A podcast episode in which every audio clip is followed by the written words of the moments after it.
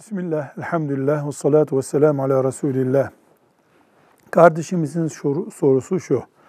Başıma jel sürüyorum ve uzun süre başımda kalıyor. Abdest açısından, gusül açısından bunun bir sorunu var mı? Önce bu jel hayvani ürünlere ait bir jelse ki olabiliyor. Bir de kimyasal üretilmiş olanı var. Kimyasal olanı için konuşmuş olalım.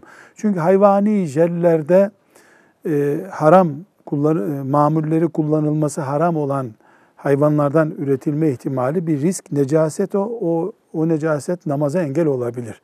Kimyasal üretilen jellerde ise abdest için zarar olmayabilir. Abdestteki mes, gus, guslün yıkanması şartına göre biraz daha hafif alınabilir. Fakat gusülde jelin tamamen baştan giderilmesi gerekir. Çünkü jel baştaki tüye ve deriye, büyük oranda deriye e, suyun ulaşmasına engel oluyor.